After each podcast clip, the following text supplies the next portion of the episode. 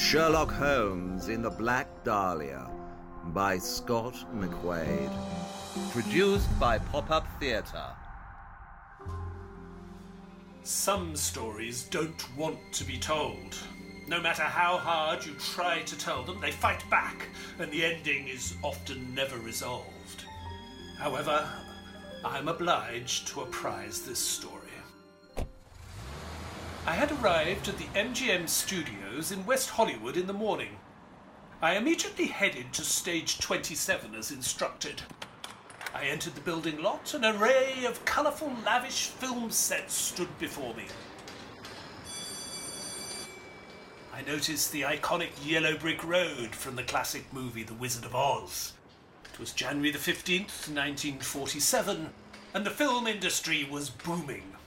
I had a meeting with the actor, producer, writer, and director, Mr. Orson Welles. Dr. Watson, I assume. The theatrical presence that is Orson Welles emerged from behind the camera. Yes, I'm so pleased to meet you, Mr. Welles. Welcome to Hollywood. It's a wonderful place if you're sober. Uh, what movie is this you're working on? Oh, uh, it's called A Lady from Shanghai. It's a crime drama. Oh, really? I must admit to being somewhat of a fan when it comes to the crime genre cinema. Yes, well, I don't like cinema, except when I shoot it. Oh, How was your flight? uh, yes. I- I've never flown first class before. Uh, thank you for that. Well, it's the least we could do to get you two out here. So, uh, where is he? Oh, yes. Uh, Sherlock was feeling a little under the weather. Uh, perhaps the jet lag, so he couldn't make it. Uh, but I'm here. After all, I am the author of all the Sherlock Holmes stories. Uh, yes, that's uh, swell, Doctor, but I really need to meet the man, you know, for um, artistic vision. Uh, perhaps we could arrange for another meeting tomorrow. Tomorrow's a busy day. We're shooting the Hall of Mirrors scene. Um, what about uh, Tuesday? Excuse me, Mr. Orson. Just then, Mr. Welles's production assistant, Dorian Bond, entered. There's a phone call for you in the office. Almost instantly, a sea of whispering commenced amongst the stagehands. There's always something. Uh, I'm afraid I'm going to have to go, but um, leave your contact here with Dorian, and uh, I'll be in touch. I left my hotel information with the production assistant. I then watched as all the people on the movie set frantically conversed with shocked facial expressions and dramatic gestures as they disappeared from the studio lot. My introduction to Hollywood so far had been both brief and unproductive. The blinding studio lights suddenly went dark. A deafening silence hung in the air. I found myself alone and somewhat disoriented to which direction the exit may be. Then, suddenly, a silhouette of a tall, thin man appeared out of the shadows. Uh, he- hello? Uh, who's that? Gradually, the figure came closer and closer. I could feel my heart pounding in my chest. His arm began to rise, and then. Morning, Watson. Holmes, it's you. Your ability to state the obvious is astounding. You said you weren't coming. Mm, correction. I've said I'm not coming to the meeting. I see you're feeling better. Yes, maybe it's the California sun. Hmm. Or maybe because you knew the meeting would be over by now. Well, I'm sure this factor certainly aided my recovery. Shall we get some brunch? I spotted a rather charming cafe just opposite the MGM studio.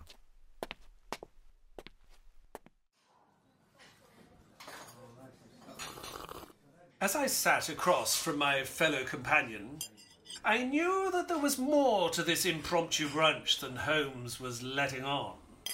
Sherlock, may I remind you that we haven't had any notable financial case in over a year. We're not exactly swimming in money. In fact, we're not even paddling in it. Then, as luck would have it, a Hollywood producer shows some interest in bringing my stories from page to screen. All you had to do was show your face, that's it! That's never it, Watson. They will want to talk. And would that be so bad? Yes, it would. I have neither the time, attentiveness, nor self restraint to entertain the plastic colony of Hollywood. Then why did you bother to come to Hollywood at all? I was bored. As you rightly noted, we had no cases. Exactly. That's why. Wait a minute. Had no cases.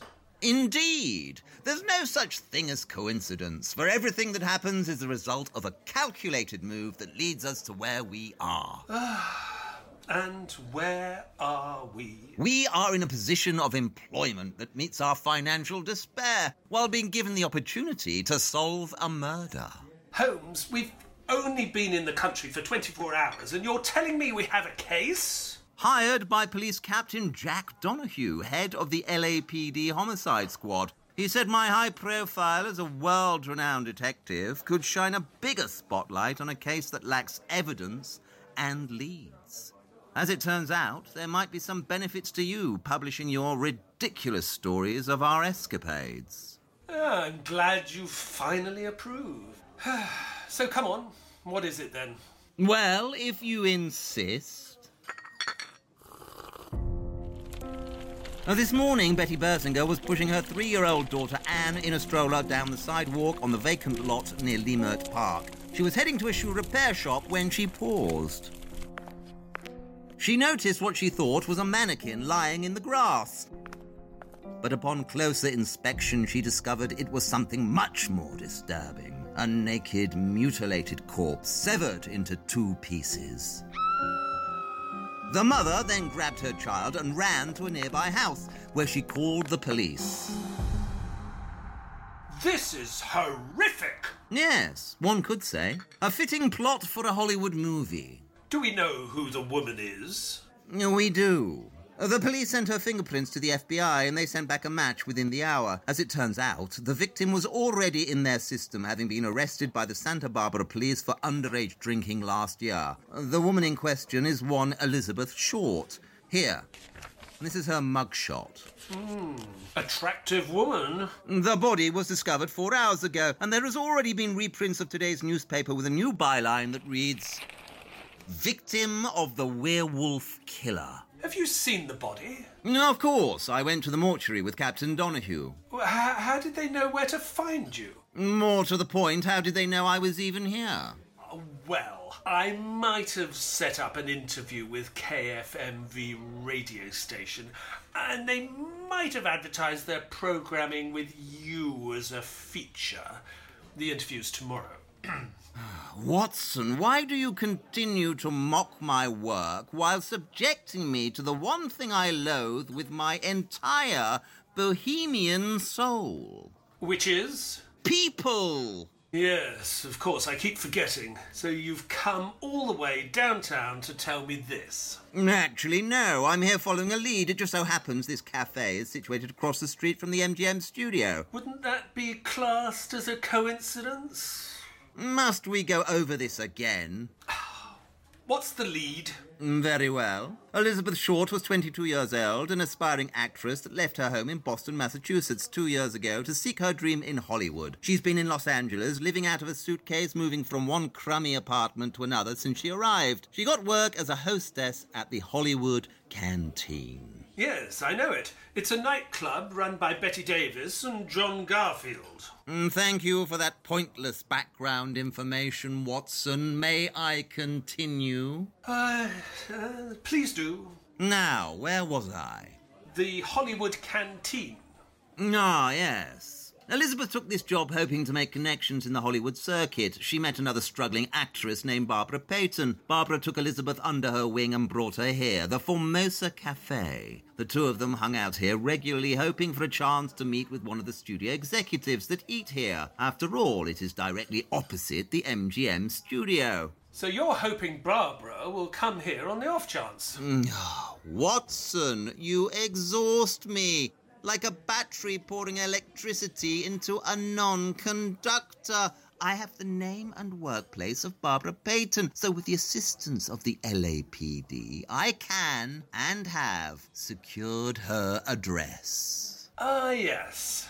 So we are here for what exactly? We are here for the very same reason Elizabeth Short came here. To meet Hollywood executives? Mm, Precisely, particularly those that have heard the news of Elizabeth's passing. If we hear a Hollywood executive gossiping about her, it means she came here for an audition or screen test or something of that nature. Actually, I think I can confirm that for you. What? Explain. Well, I didn't really have much of a meeting with Mr. Welles just now. There was some kind of commotion, and then he was whisked away. Lots of whispering on set. It was obvious that some news had broken out, but I assumed it was something related to the film, like an actor being fired or something. But then you enlightened me with this tragic event, and I think it's related. And I concur with your deduction. Come on, there's no use in sitting around here. Where are we going? To the studio? No, there's no point. If she did have contact with the studio, all evidence of a screen test would have been destroyed. Deniability will be their course of action as they will want to distance themselves from this murder. But why? Because, due to the nature of this horrific high profile murder and the lack of evidence, it means that anyone that came in contact with Elizabeth Short is a suspect. Hmm. So where to now? Elizabeth's friend, the struggling actress Barbara Payton.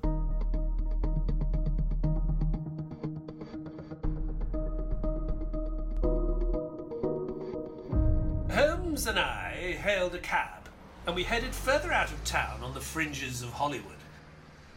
We arrived at a rundown motel where we proceeded to Miss Payton's room. The door opened to reveal a woman dressed as the Egyptian queen Cleopatra. Uh, Miss Peyton? Who wants to know? I'm Dr. Watson, and this is my colleague Sherlock Holmes. We're consulting detectives working with the Los Angeles Police Department. Your private eyes. In a manner of speaking, yes. I guess you better come in then. Miss Payton, when did you last see Elizabeth Short? He doesn't waste any time, does he? I like your funny little hat, Mr. Holmes. Deflection with ridicule. These are masking indications of evident guilt. Does he always talk like that? I'm afraid so, yes. Where are you boys from, anyways? London. Well, that's a long way from Tinseltown. I haven't got long. I got a shoot at MGM at 3. In answer to your question, last time I saw Elizabeth was six days ago at the Biltmore Hotel. And what was she doing there? Well, she stays there sometimes when she wants to hook up with her fella. Anyone in particular? She likes a man in uniform. But recently she was seeing a doctor. A doctor. Did you meet him? No, I only heard about him from her. And what did she say? Well, she said he was rich, powerful, you know, the usual stuff. They met at his clinic.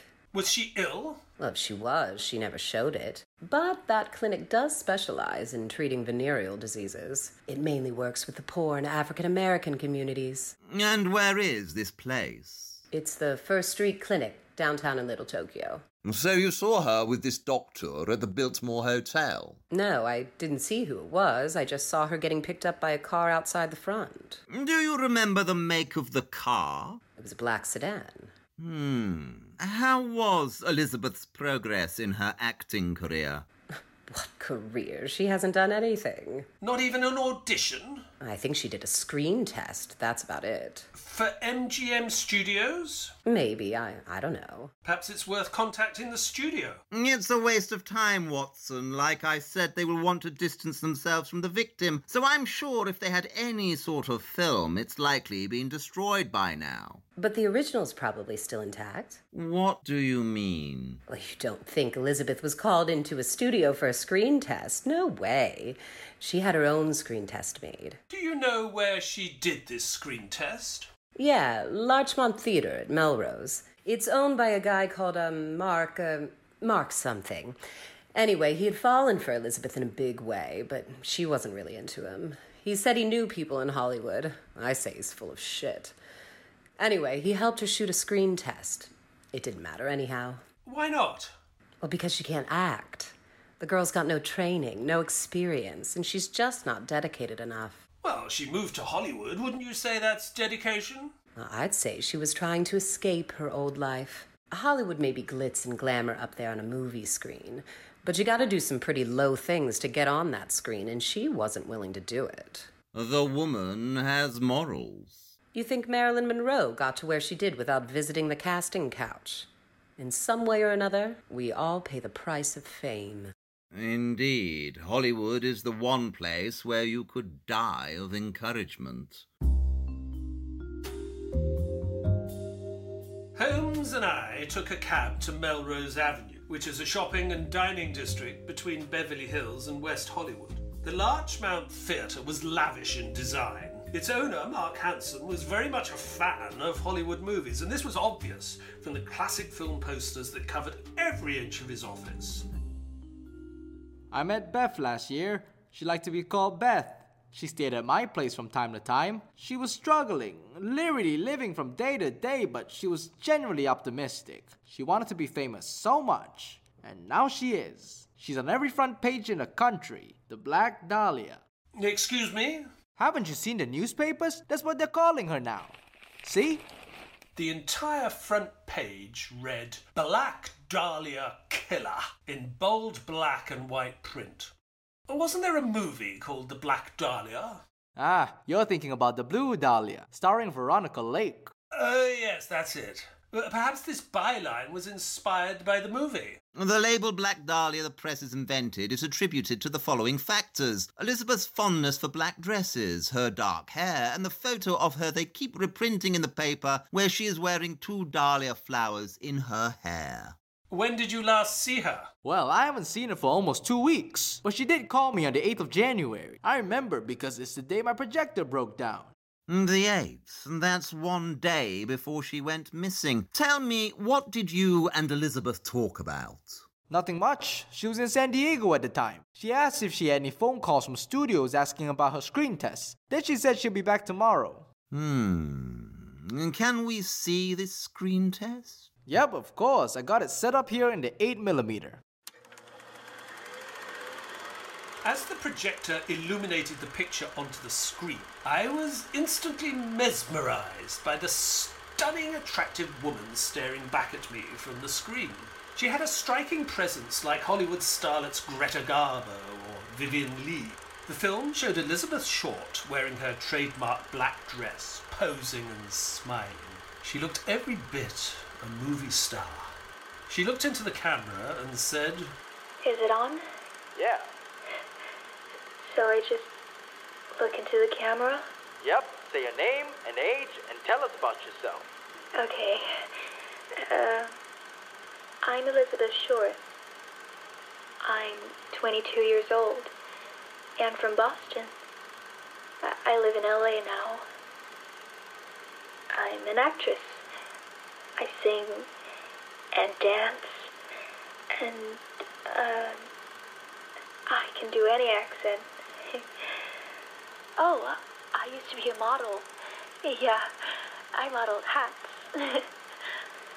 uh, I love movies, especially the dramas and comedies. what else can I tell you? Um, I like to laugh. There wasn't much for me to laugh at growing up. Even now, sometimes smiling is like crying. Oh, what were we talking about? Watching Elizabeth Short talk about herself on screen was like watching a shining star fade into the abyss. Simply put, she was a raven haired beauty with a broken smile. Ah, there's not much to go on. On the contrary, Watson, I find her screen test most telling. Really? What did you see? Everything. It is my curse. Holmes and I proceeded to the police station, where we met with Captain Donahue to discuss details of the case. Okay, Sherlock, what have you got for me? I have established that Elizabeth's last known sighting was at the Biltmore Hotel, where she was seen getting into a black sedan with a man. Oh, really? We've got an eyewitness that said that they saw a black sedan driving away from where Elizabeth's body was dumped at around 6 a.m. She also visited a clinic. Allow me to introduce you. This is my assistant, Dr. Watson. Uh, pleased to meet you, Captain Donahue. Yeah, yeah, yeah. Uh, so we found Elizabeth's missing shoe and her handbag. It was uh, found in a trash can outside of a store in Crenshaw, about two miles from the vacant lot where her body was dumped. Holmes examined the city map on the wall where Captain Donahue had drawn red lines signalling the events of the murder. Judging by the geographical locations of these two sites, the killer would have been traveling north away from the vacant lot, probably back towards the scene where the actual murder would have taken place. Hmm. Captain, could we see the photos of Elizabeth's body at the crime scene? I'd like Dr. Watson's professional medical opinion. There you go. Although I must warn you, it's pretty graphic. Hmm. There's two obvious signs of cause of death here. Go on. Well, look here. See, you have severe cranial damage, which would result in concussion to the brain due to several sharp blows from a blunt instrument.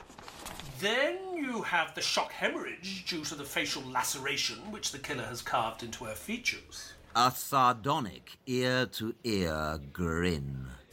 The coroner report says that the body was completely drained of blood. Now that explains why the coroner noted the time of death 10 hours before the body's discovery. What kind of a sick son of a bitch could do this? A very skilled one. What? It takes a skilled surgeon to invade the human body like this. The procedure used to sever Elizabeth's body is a delicate technique known as a hemicorporectomy. It's when the body is cut in two without breaking a bone. Uh, so you're saying the killer must have some anatomical knowledge? No, I'm saying the killer must be an advanced surgeon, skilled in the field. We have been running some background checks on some medical students at the uh, the University of Southern California. Captain, do you not understand the word advanced? Students lack the experience and necessities to pull off this crime. I would not waste time or manpower on this theory. Just then, a police patrolman urgently entered the office. Captain, What is it? we just received this at the front desk.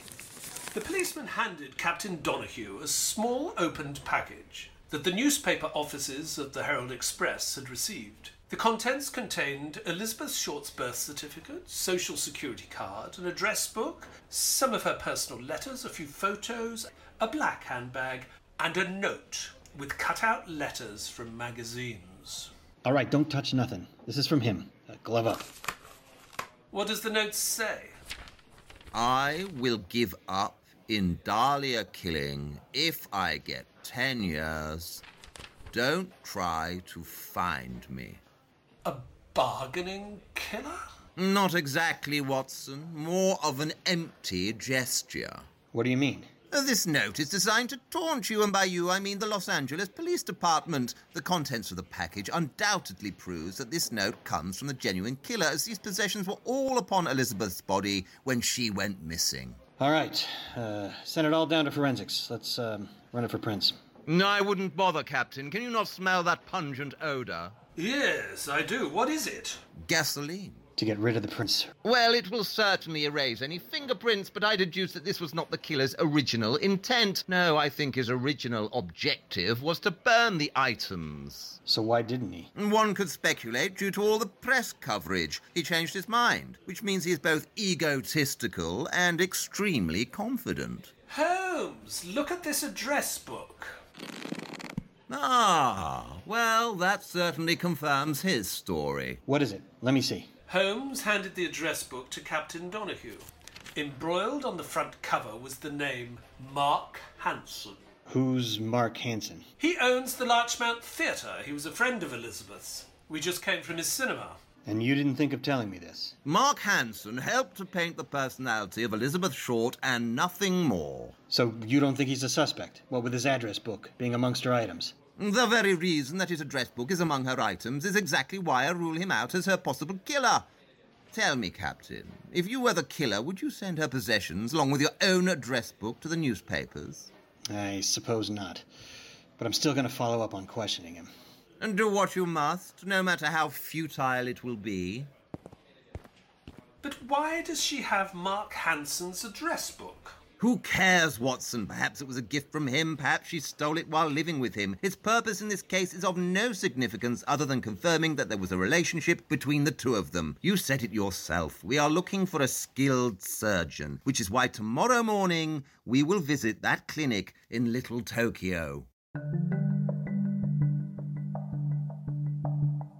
We arrived at the First Street Clinic just after 9 a.m. However, the owner and head doctor, George Hodel, was not present. After a brief discussion and a subtle threat, mentions of the word murder, the doctor on duty reluctantly directed us to George Hodel's home address.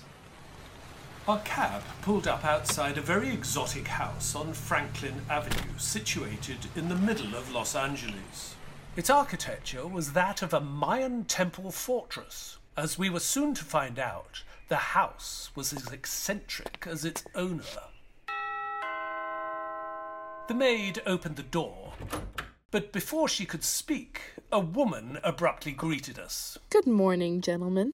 The woman was Lillian Lenorak. She was a mildly successful actress that also worked as a film editor for General Studios. If you're here to see George, I must warn you. He doesn't see anyone without an appointment. What about if he's suspected of murder? Do you think he'll see me then? Ooh, now you've got my attention. Miss, uh. Lenorak. Lillian Lenorak. Ms. Lenorak, uh, we are consulting detectives with the LAPD. It's quite a sensitive issue. If you could please inform Dr. Hodel that it's in his best interest that he talk to us. I'll see what I can do. As she disappeared into one of the many doors in the house, Sherlock began casually looking through letters on a side table. Holmes, what are you doing? What does it look like I'm doing? I'm perusing through his mail. You know, you can learn a lot about someone by looking through their mail. Really? Like what? Like that Mr. Hodel is interested in art. See? Two flyers here from different gallery exhibits. Uh, maybe it's his wife's interest. Unlikely when we consider the exhibits of the two artists in question, Salvador Dali and Man Ray. Both are male Dada and surrealist artists. Dali trampled female admirers and was often known to hit them, while Man Ray's work often depicts women as mere objects. It is his interest in Man Ray which intrigues me. Oh, uh, how so? Man Ray's work reflects his fascination with the female form as raw material. Nude and draped women are a staple of art, but surrealism often emphasized a transgressive eroticism. His paintings and photos would often show nude parts of a woman's body, as if they were separated from the subject. That is interesting when you consider how Elizabeth's body was found. Gentlemen. A voice came from behind us, and as we turned around, I noticed Sherlock secretly concealing a small piece of paper from the table into the palm of his hand. The voice in question was none other than Dr. George Hodel. He came from an upper class background, described as a genius, and now a gynecologist specializing in helping venereal disease patients. Dr. Hodel dramatically appeared from a dark hallway, much like an entrance from one of those black and white Hammer horror movies. He was of average height, dapperly dressed, with a well groomed moustache. Miss Lenorak tells me you wanted to see me about some murder. Dr. Hodel, I'm Dr. Watson, and this is Sherlock Holmes. Pleased to meet you. I understand you're consulting detectives. Now, this wouldn't have anything to do with the Black Dahlia murder, would it? Uh, as a matter of fact, it does. How did you know? Well, it has been dominating the newspapers and radio lately. Did you know the deceased? The Black Dahlia? No. Elizabeth Short, that's her name. Is it? I wouldn't know. So she never came to your clinic? Not to my knowledge. But then I don't work every shift. I have a second doctor on my staff. It's an unusual house you have here, Mr. Hodel. Doctor Hodel. Yes, it was designed by the painter John Sowden. Do you know of his work? No, but what I do know is that contemporary reception of these 1920s Mayan residences was that they were cheaply made. They used concrete blocks in the construction. so the Black Dahlia?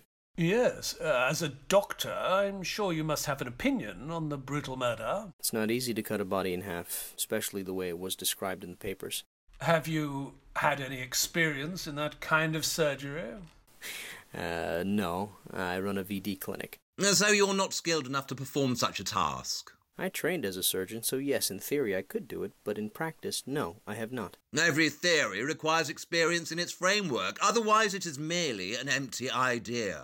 Holmes was blatantly provoking Dr. Hodel. I watched with great interest as these two intellects sparred. Mm, tell me, Mr. Hodel, does this house have a basement? This house has many rooms, and almost all of them are off limits. What is it they say? Locked doors express insecurity.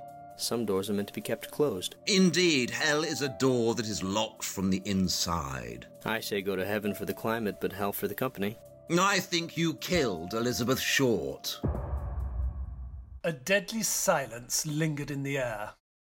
Although I was uncomfortable, Sherlock and George looked very much at ease. Neither of them flinched or showed any response. They both remained silent, staring at each other like they were sizing one another up in a battle of wits. Do you play chess, Mr. Holmes? Of course. Would you like a game? I'm playing right now. Huh, I see. I understand your secretary died a few years ago. Yes, a drug overdose. Shame. So hard to find such good help these days. You seem to be a man that likes to entertain. What makes you say this? Everything in this house is by design. The paintings hanging on the wall face the doorway, making sure all visitors see them. The bay window is theatrically framed with two Victorian lamps on display. The antique furniture in this room has not been used. The chair cushions have no wear or imprints, and although your maid cleans this house daily, she overlooks certain furnishings knowing that they are never used, hence the small dust circles that are formed around them. Very impressive, Mr. Holmes. You could say I am house proud, and yes, I do lots of entertaining for LA's rich, famous, and powerful. Care to mention any names? Uh, let's just say you would be surprised at my guest list, and perhaps even more surprised at the things they do while they're here. I'm sure. Everyone has three lives a public life, a private life, and a secret life. Yes, and they say you're as sick as your secrets. Who said that? Me. well, I'm afraid I have other business to attend to, so unless there's anything else, I must bid you good day. Well, what do you think? I don't think I know.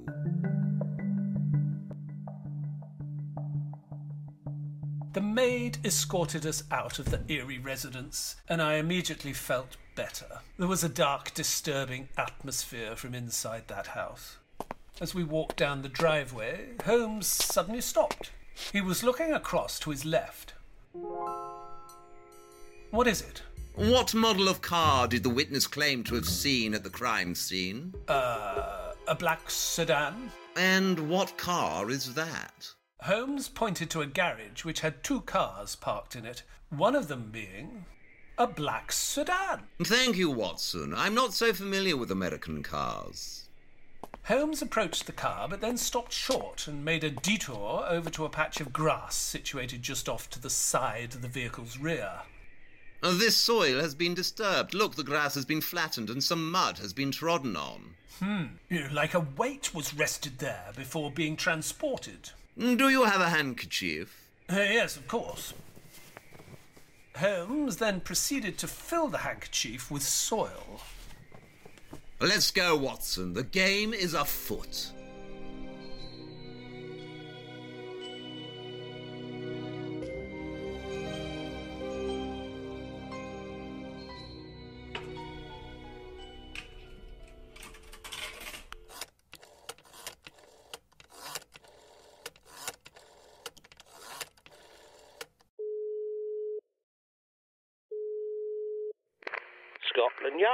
Get me Inspector Lestrade. Tell him it's Sherlock Holmes. Yes, sir. Sherlock, I still don't understand why we couldn't have used the phone at the hotel. For the same reason why I'm calling Lestrade and not going to the LAPD for forensic aid. I think this entire town is in one way or another colluding with George Hodel. Some kind of conspiracy. Really, that's a tad dramatic, don't you think? Hello? Lestrade, I'm sending you a soil sample. I've sent it via International Express mail. You should receive it within the next couple of days. Oh, okay. But what's all this about? Goodbye. Wait a minute. Well, For the next three days, Sherlock hardly left the hotel room. He had become obsessed with the Black Dahlia case. The carpet was covered with crime photos, maps, and endless newspaper clippings. I'm afraid to say Sherlock had become slightly unhinged. He hardly ate or slept, and was always in a foul mood. I, for my part, had become his errand boy, collecting any news that came to print within 24 hours. He had been out only once, to the Central Library, which was to scan old newspapers for any stories relating to George Hodel. Meanwhile, any chances of my Sherlock Holmes novels ever becoming a movie seem to have faded into the abyss like a forgotten Hollywood starlet. I had just come in from having an evening walk to find Sherlock in a state of eager anxiety. Where have you been, Watson? Uh, well, I. Never mind. Come, it's time. Time? Uh, time for what? Time to present my case to Captain Donahue. Are you sure? Yes, yes, of course. The evidence is all here. This evidence, I take it, is in reference to George Hodel as the killer? Well, who else? I'm just saying that LAPD have over 22 suspects. And unless their name is George Hodel, then they are all innocent of this crime at least. Holmes, I've gone through your work, and I have to say it's convincing, but without a smoking gun, which you lack, then. Can't you see he's trying to mimic Man Ray's work? Man Ray the artist? Yes, look, Man Ray's photo of the Minotaur. Look at it. The signs are all there. Holmes handed me Man Ray's Minotaur piece. The photo shows the torso of a nude woman's body. Her body is creating the head of a monster, with her nipples as the eyes and her arms its horns. Beauty and monstrosity are made into one, suggesting their projections of our own desires. Do you see it? Uh, yes, Holmes. I, I can see that you're making the link between the Black Dahlia's torso, but. The figure of the Minotaur model is a wellspring or muse of creativity because she herself is irrational and emotional, just as Elizabeth was in life. Well, now that's a study of semiotics. We're, we're not going to be able to convince. Did you notice how George Hodel only referred to Elizabeth as the Black Dahlia, like she was a piece of art? Yes, but. He's interested in the fame. That's why he has that ridiculous show house. That's why he mixes with Hollywood's elite, and that's why he sent that letter. He never wanted to turn himself in. He wanted to keep the story relevant. But that doesn't. To the curious incident of the dog in the night time. What? To the curious incident of the dog in the night time. what did the dog do? Nothing! That was the curious incident. I accused George Hodel of murder, and his reaction was nothing. Why? Because criminal intent means intelligence, planning, and calculation. In his mind, by showing me nothing, he thinks he is unreadable, a blank page. But the fact that he showed nothing was the curious incident. Yes. Hmm. Thank you, Lestrade. What is it?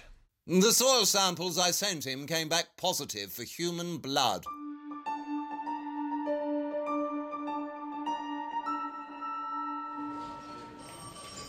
We arrived at the police station a little after seven in the evening.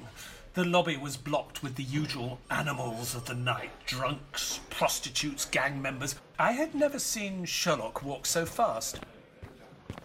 I myself was struggling to keep up. Ah, Sherlock. Just the guy I want to see.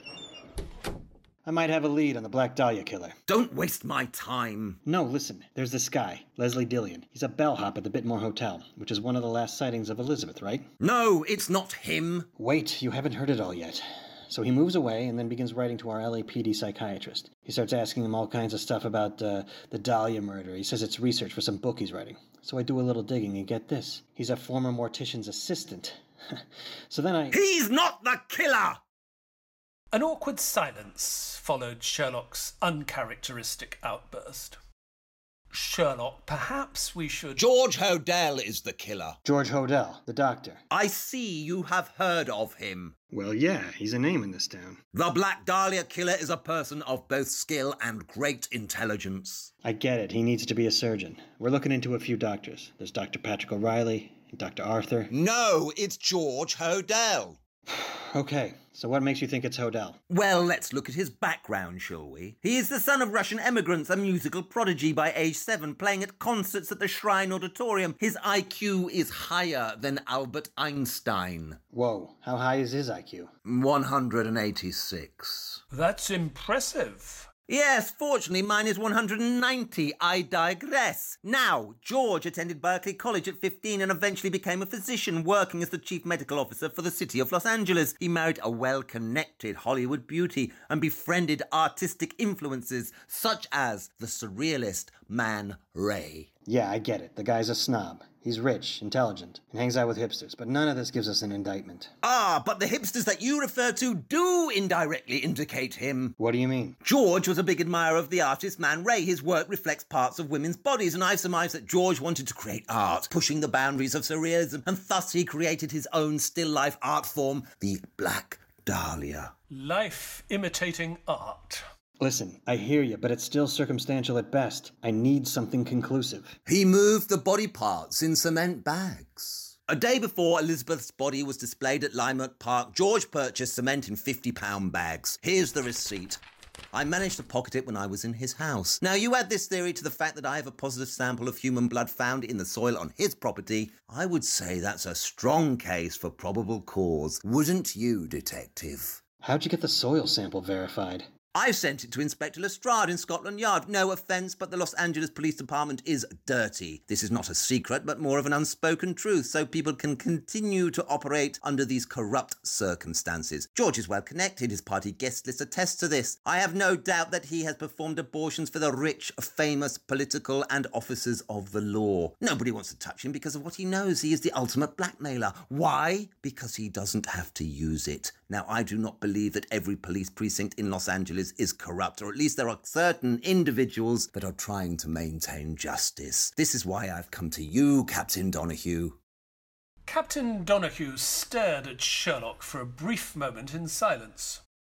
He then snatched the receipt from Sherlock's hand and walked into his office, where he proceeded to make a phone call. Once they get a warrant to search Hodel's House of Horrors, I'm sure there will be an abundance of incriminating evidence.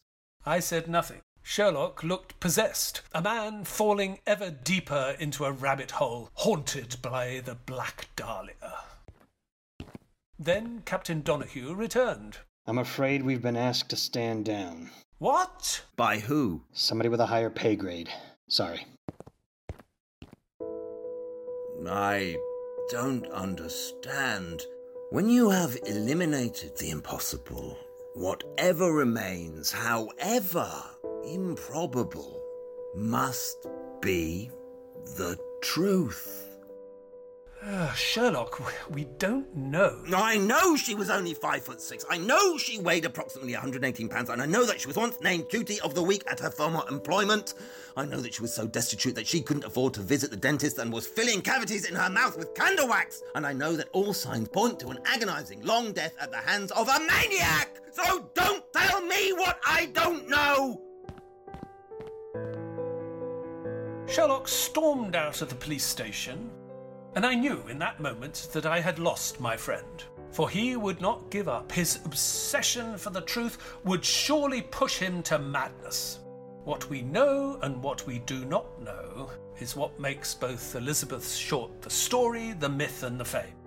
Amongst her possessions were her letters telling of her tentative meetings with agents and producers in Hollywood. It's tragic because it's hard to be sure who she wants to deceive most, their recipients or herself. Could she have been a movie star? We will never know. Instead, her life story begins at its end in January 1947. It had been two years since Sherlock and I had parted ways. I sat alone in the Baker Street residence over the years. I'd gotten used to the isolation. Since the case of the Black Dahlia, there had been a string of amateur style copycats in the States. One being the red lipstick murderer that had the initials BD written on her body with red lipstick. This reignited the frenzy in the Black Dahlia case. Tea, Dr. Watson? Uh, yes, please, Mrs. Hudson. Did you see that case about the Hollywood actor in the paper today? Made me think of Sherlock. Do you think he's still in Hollywood? What doctor? Where? There, look. It was a picture of George Hodel. He was being accused of molesting his 14 year old daughter. Three witnesses testified at trial that they had seen Hodel having sex with his daughter. However, despite these allegations, Hodel was later acquitted. In the same year, I read an article about an unknown British detective living in LA who had managed to bug Hodel's house. The unnamed private detective was no mystery to me. Amongst the many recordings the detective had collected was a conversation where Hodel said, Supposing I did kill the Black Dahlia, they couldn't prove it now. this is the best payoff I've seen between law enforcement agencies, and I'd like to get a connection in the DA's office. But once again, nothing happened. The following year, Lillian Lenorak was found in George Hodel's house, having attempted to commit suicide. But her police statement gave a very different impression. For whatever reason, she wanted to recant her testimony she gave defending George during his trial. She wanted to tell the DA investigators the truth that she had lied. In an interview with a magazine, Lillian said she went to George Hodel's house with the intention of shooting him. She said, I wanted to make him pay for killing Elizabeth Short. However, upon George Hodel's return home that afternoon, Lillian said she was disarmed, beaten, drugged, and while unconscious, Hodel superficially cut both her wrists and then bandaged them, staging her attempted suicide. Lillian Lenorak's acting career actually began to flourish after this incident, until nine years later, when she was tragically murdered in a completely unrelated event. She was killed in Palm Springs, in which the killer was soon arrested. I know what Holmes would have said. If you surround yourself with evil, expect it to one day come calling. By 1950, the Black Dahlia case was abruptly shut down. The evidence of the audio tape recordings of George Hodel just disappeared. And then Hodel himself went missing. He had fled the country and relocated to the Philippines, where he remarried and began a new life. Police Chief Clemence Horrall resigned today after the threat of a grand jury investigation. The LAPD was a dirty department rocked by scandals involving cops and gangsters, prostitutes and payoffs. If any good came out of Elizabeth Short's murder, it was the complete reform of the Los Angeles police departments. In early June of 1967, I received an envelope that had a postmark from the Philippines. The envelope contained a single newspaper clipping. It was in English from a local Philippine newspaper. It was a story about a Filipino woman named Lucilla Lalu, whose body was found mutilated. The lower portion of her body was found near a river, and the upper torso was found in a park, but her head was never found. The press had named the crime the Jigsaw Murder. In the article, it said the victim had gone to an American doctor three days before she went missing. The words American doctor were circled in pen.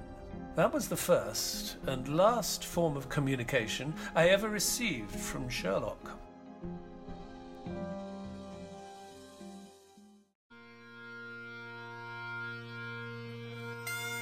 The year was 1999, and I had long since left the residence of Baker Street.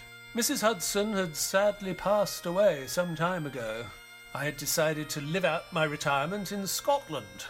My novels had finally been adapted into a British television series. I would spend my Friday nights watching and reliving the adventures of Sherlock Holmes. During one such night, I was flicking through the television when I came to a news piece on unsolved murders. The mystery in question was the Black Dahlia crime. I had missed most of the show, but it was in its closing segment which piqued my interest. The prime suspect in this case, George Hodel, returned from the Philippines earlier this year and has since occupied this high rise apartment in San Francisco. Earlier this week, the 91 year old was admitted to hospital. The truth behind the Black Dahlia. I stared at the blank TV screen for a moment. George Hodel was still alive. For all the crimes that had conveniently circled around him, he had never once been convicted of any. He had lived and will now die an innocent man. That night, I could not sleep. I had to know that my dear friend had not wasted his life in vain. I arrived in San Francisco in the afternoon and headed directly to the hospital. I located Hodel's room with ease. As Sherlock had taught me in these situations, act like you belong, so I brought no attention to myself. I looked down at the frail man before me. He wore an oxygen mask, and although his face was much finer, framed with a grey beard and white hair, he still looked very much the same. It had begun to rain outside, and the build-up of condensation clouded the bedside window. I leaned across him and gently said, George, can you hear me? His eyes fluttered for a moment before eventually opening. He looked at me curiously. There was a look of incomprehension and yet recognition. Dr. Hodel, I need to know did you do it? His eyes slowly widened, and then he extended his index finger towards the steamed pane glass. He began to write.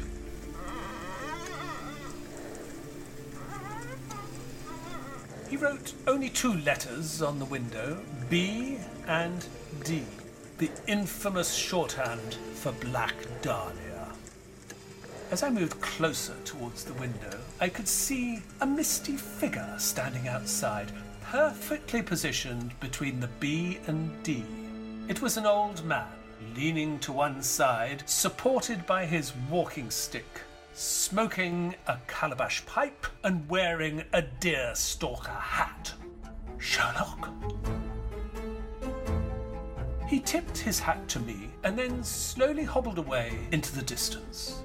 Sherlock Holmes had lived his life through brainwork, and one couldn't imagine his life without it. So even when he was wrong, he was right.